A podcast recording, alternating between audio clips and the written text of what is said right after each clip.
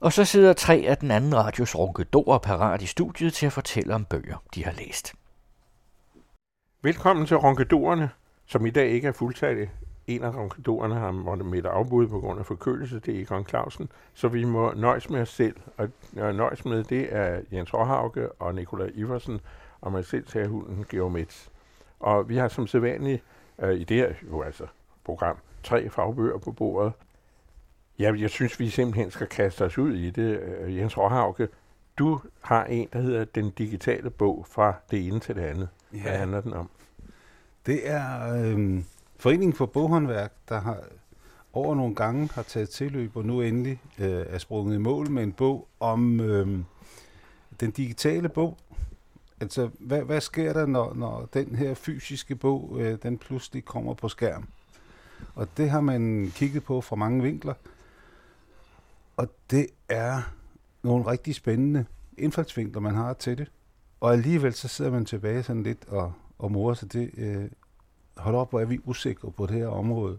Jeg sad selv og genlæste en artikel, jeg skrev for 20 år siden om EDB i undervisningen, og, og alene det, at jeg konsekvent bruger ordet datamaskinen, viser jo, at, at man har er totalt gak, altså set i med nutidens briller, ikke også? Det virker. Det er sådan noget, man ikke kan tage med i en antologi.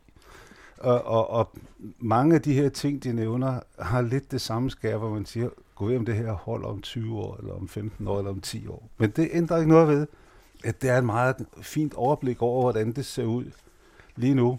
Det er øh, Pia Jønsson, som er, er forsker, og Christian Kober, øh, som, som har redigeret øh, bogen. Og øh, det, der er spændende, det er, at de tager fat på de her øh, udtryksformer, som digital litteratur har, og sammenholder det med den bog, vi har i hånden. Hvis man skal kode meget kraftigt ned, så øh, giver den bog, vi har i hånden, den giver øh, plads til fordybelse. Man kan så at sige, sige, at man lukker sig ind i bogen.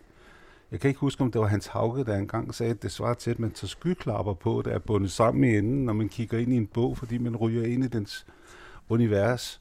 Og det er en af de ting, de, de nævner som, så, som noget helt markant ved den fysiske bog, at, øh, at den vejer, den, øh, man bliver suget ind i den, man bliver draget ind i den, man fordyber sig, man læser fortløbende. Øh, det, der sker, når, øh, når man digitaliserer, enten som e-bog eller som e-bog, og den bog, vi har her, den hedder en p-bog nu om stunder, men hvis man altså digitaliserer bogen, så bliver den lettere. Man kan have krig og fred med den, vejer det samme som en øh, Søren Ulrik Thomsen digtsamling. Øh, og og øh, øh, det, det, det er jo en af fordelene ved den. Man kan have, med, have den med på rejse, men samtidig så er den sanseløs på en eller anden måde. Det, der er spændende her, det er, en af artiklerne viser, hvordan at læsning af bog taler til alle fem sanser.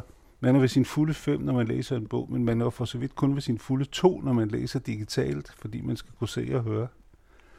Og den der sanseløshed, den er, er det ene minus ved, ved den digitale bog, men omvendt så kan den digitale bog altså føre til, at man kan øh, få en masse sideoplysninger, man kan arbejde multimedialt, og der er rigtig mange øh, spændende muligheder i den.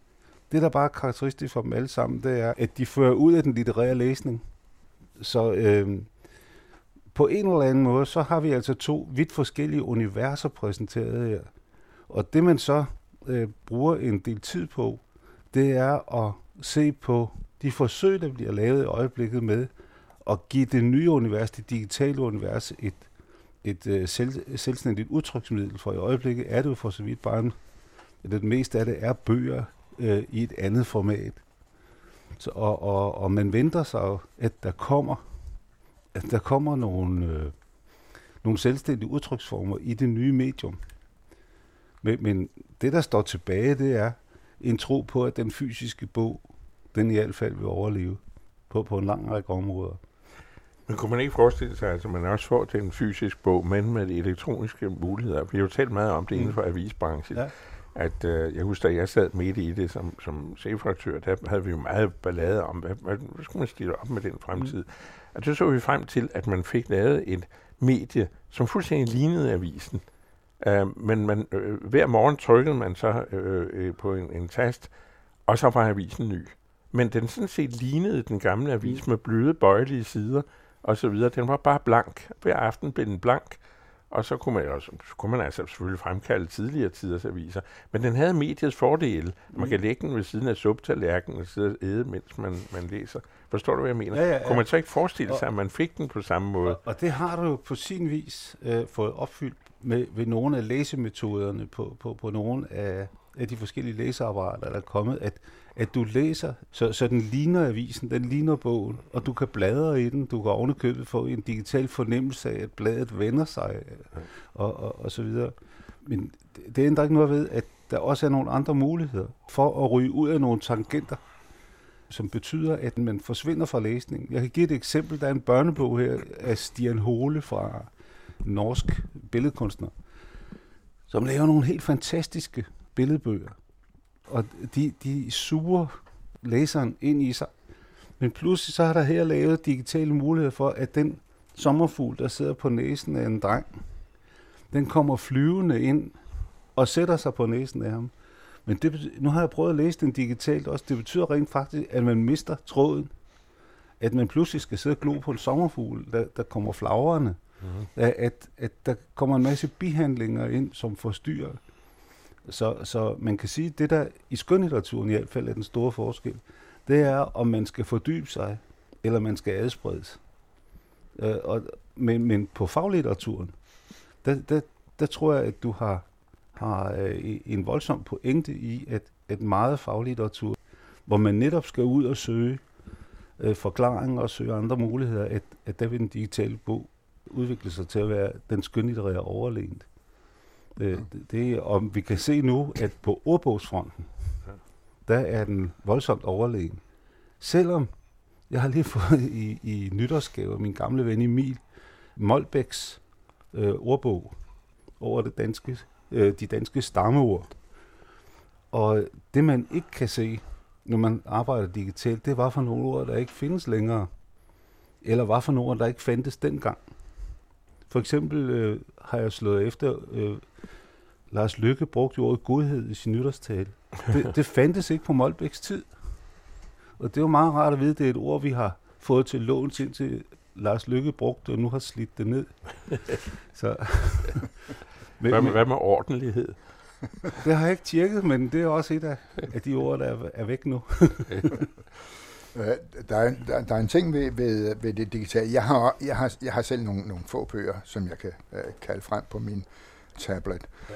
Og, øh, og, og det er rigtigt. Jeg, jeg, jeg bladrer også ved at simpelthen føre en finger henover, så, vrup, så, ja, ja. så, så vender den bladet. Men der, der er en ting, jeg vil godt komme med et indspark omkring det der, hvor man egentlig mister noget, fordi den kan så meget. Mm. Øh, Du siger det der med sommerfuglen.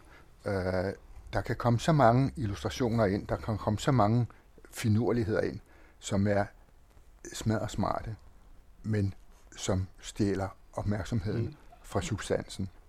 Og jeg kommer til at tænke på, på, at der findes egentlig lidt af det samme i den trygte bog. Jeg kan huske som dreng, der læste jeg Robinson Crusoe, og øh, det var en stor oplevelse. Og så var det sådan, at at jeg fik faktisk forærende et eksemplar af Robinson Crusoe i, i en fødselsdagsgave. Men det var en anden udgave, og der var illustrationer i. Og det var fuldstændig vanvittigt forkert. For sådan så Robinson Crusoe jo ikke ud. Og sådan så fredag ikke ud. Og sådan havde de ikke indrettet der med de der palisader og alt det der, som de lavede der.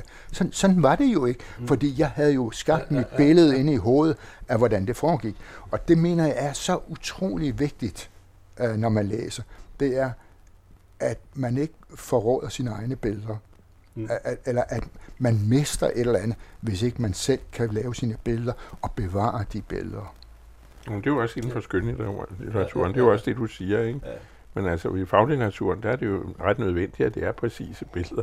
Altså, man ikke selv skabt Naturlig, dem, ikke? na- naturligvis, det er skønlitteratur, jeg taler om her. Ikke? Ja. Men det var jo Men- også det, du snakker om, altså så børnebøger. Ikke? Jo, men der, der ligger altså noget af det, der er rigtig spændende her, det er de beskrivelser, der er, at de forsøg, der bliver lavet med nye genrer, som er, er bygget op omkring de digitale muligheder. Men alligevel tror jeg, der er en drift også imod det basale. Forlaget Jensen og Dalgaard har udgivet en, øh, en øh, bog, der består af løsblade, som er skrevet på en gammel skrivemaskine.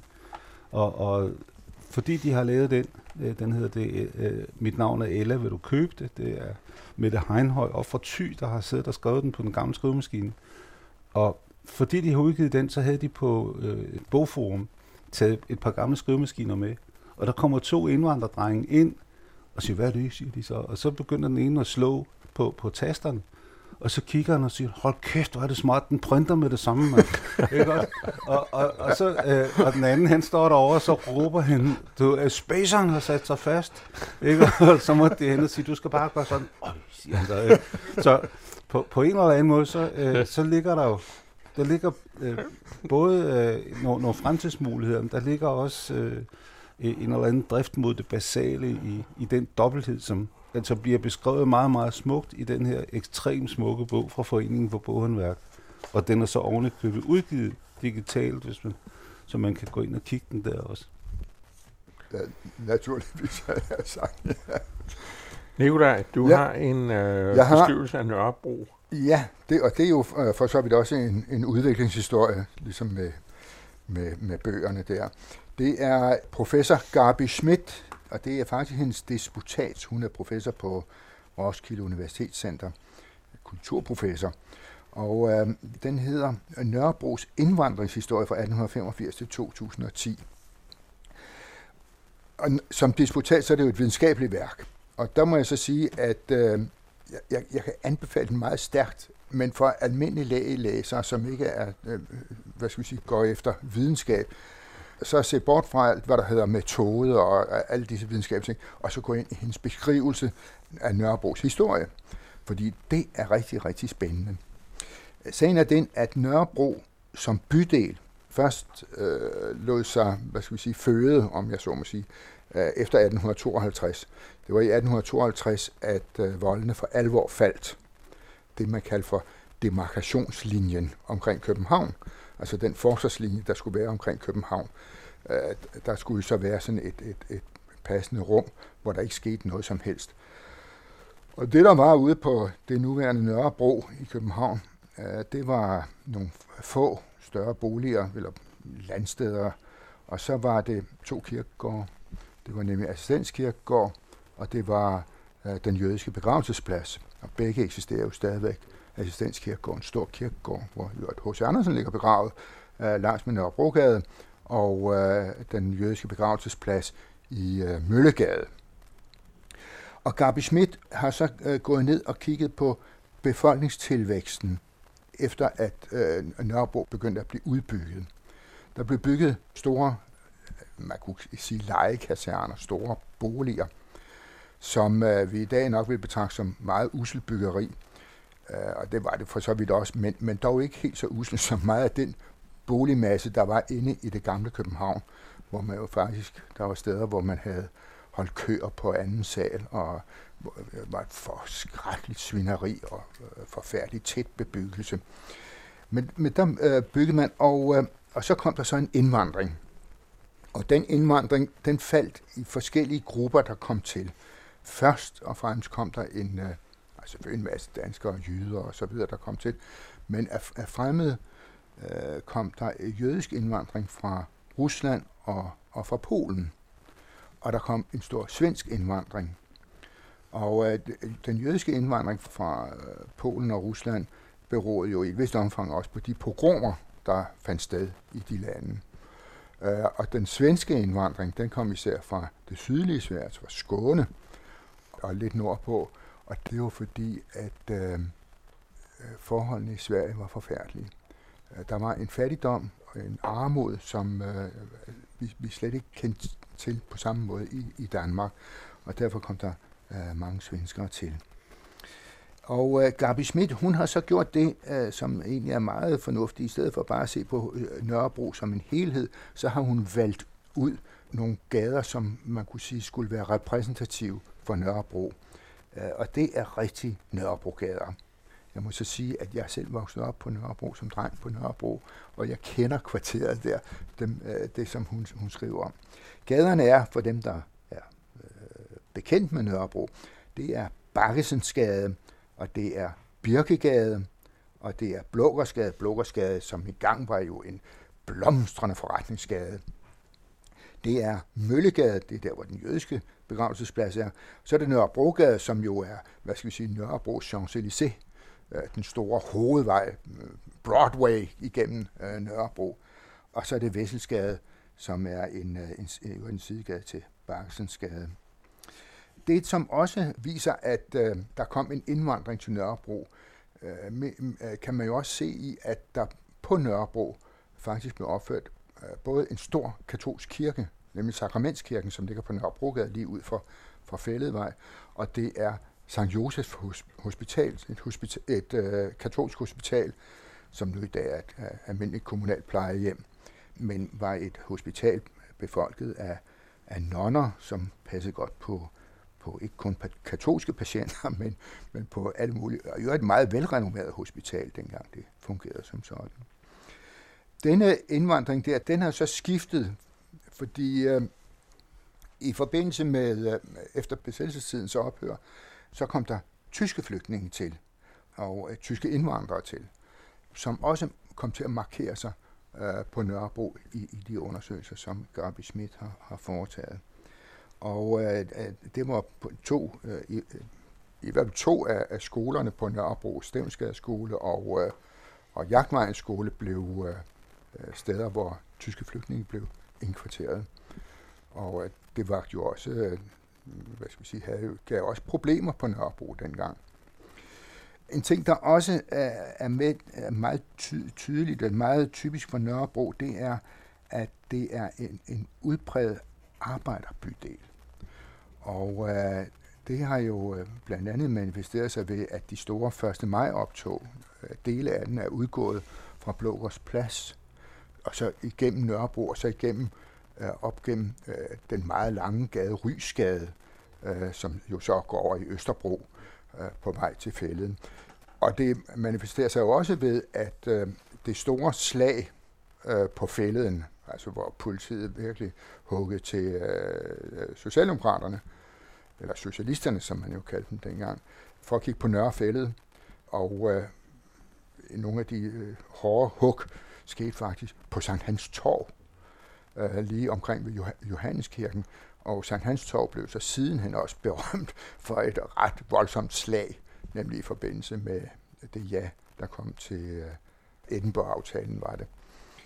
En bydel, som øh, er værd at besøge, og man behøver ikke være spor bange, øh, selvom der nu er kommet ny indvandring til, fordi øh, nu er der jo kommet mange flygtninge og indvandrere fra, fra Mellemøsten, som har bosat sig på Nørrebro. Og en tur gennem Nørrebrogade, det er, det er jo næsten som at, som at gå i, i en mellemøstlig øh, gade med alle de øh, forretninger og caféer, der er, som bærer præg af det mellemøstlige. Og øh, bortset fra, at øh, de modeforretninger, der er, måske ikke lige falder i en almindelig danskers smag, så tror jeg nok, at de frugtforretninger, grøntsagsforretninger, der er, de falder i en danskers smag. Og så er i øvrigt også en, en række slagter, som, som all right, du kan ikke få din øh, grisemad derinde, men du kan få noget fremragende kød øh, hos øh, halalslagterne på Nørrebrogade. Jeg synes, det er vigtigt, at, øh, som du har færdig der, at understrege, at man kan gå i tryghed der, i modsætning til det, hvad der bliver sagt i de her tider. Ikke?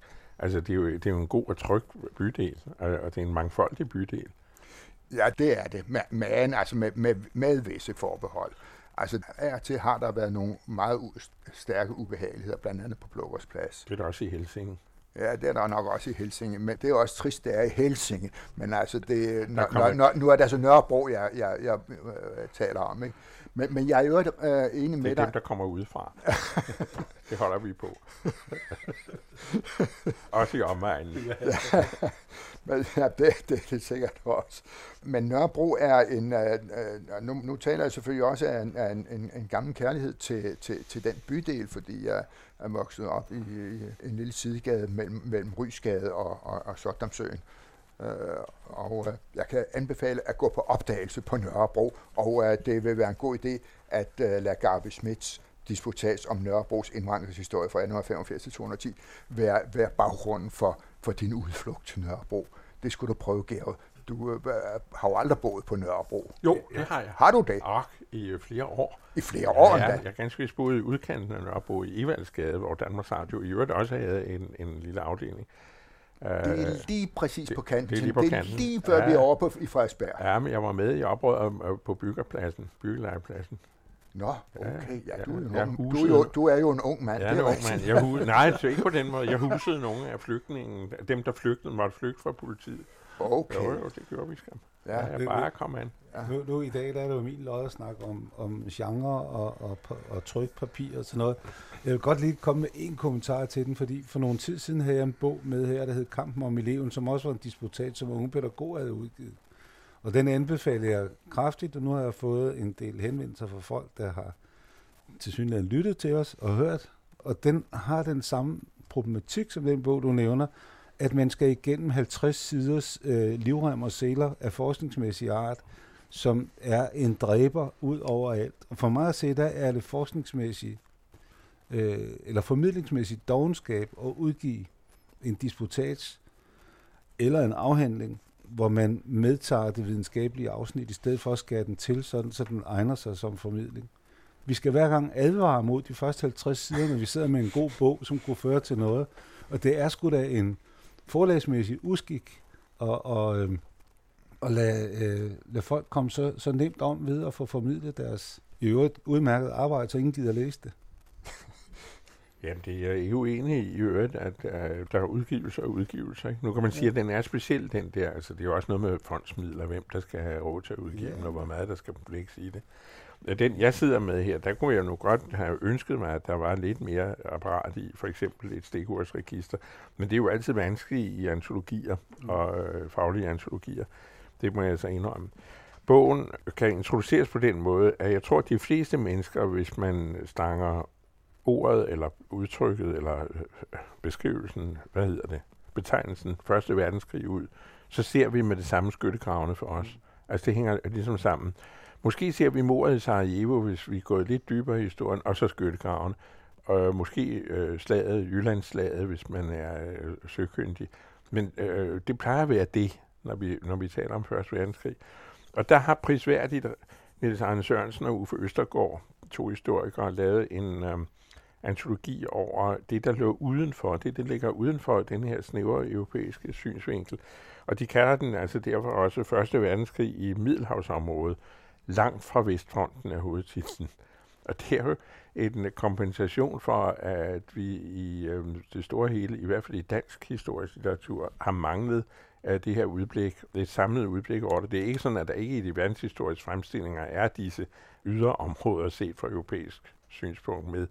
Men her får vi dem koncentreret, og det er overordentligt nyttigt, fordi øh, de danner grundlag, de begivenheder, der var i Første Verdenskrig, og ikke mindst efter første, ja, både før og efter Første Verdenskrig, det er jo dem, der sådan set danner grundlag for de konflikter, vi sidder i midt, øh, midt i nu, med øh, flygtningekrise og økonomiske kriser i øh, hele den region, og hvad der i øvrigt er af kriser.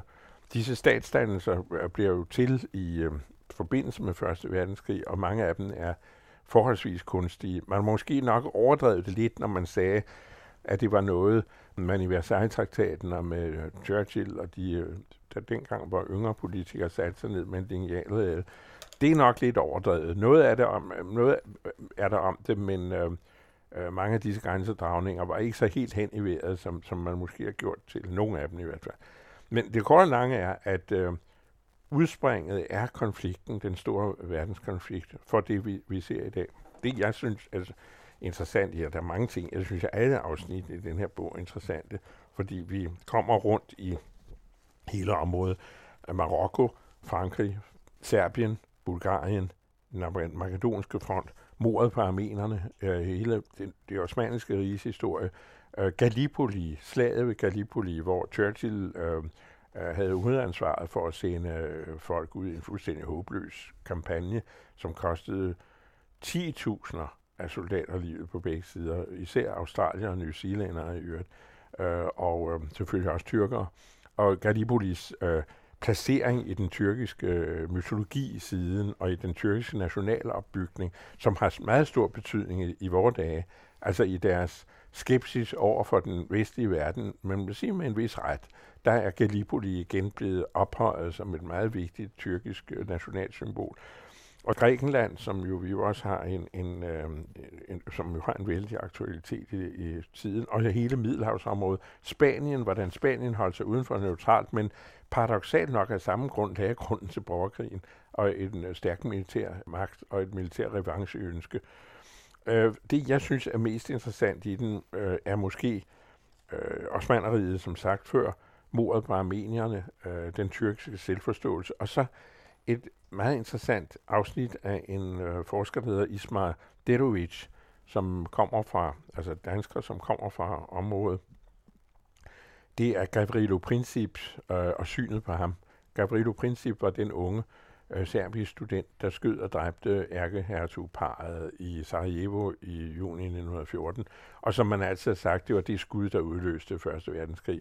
Det kan man jo så diskutere, om øh, det overhovedet er en rigtig beskrivelse af, af attentatet i Sarajevo, men i hvert fald kan man sige, at det havde en stor øh, gangsættende og en meget stor symbolværdi, og man kan sige, at det, det jo...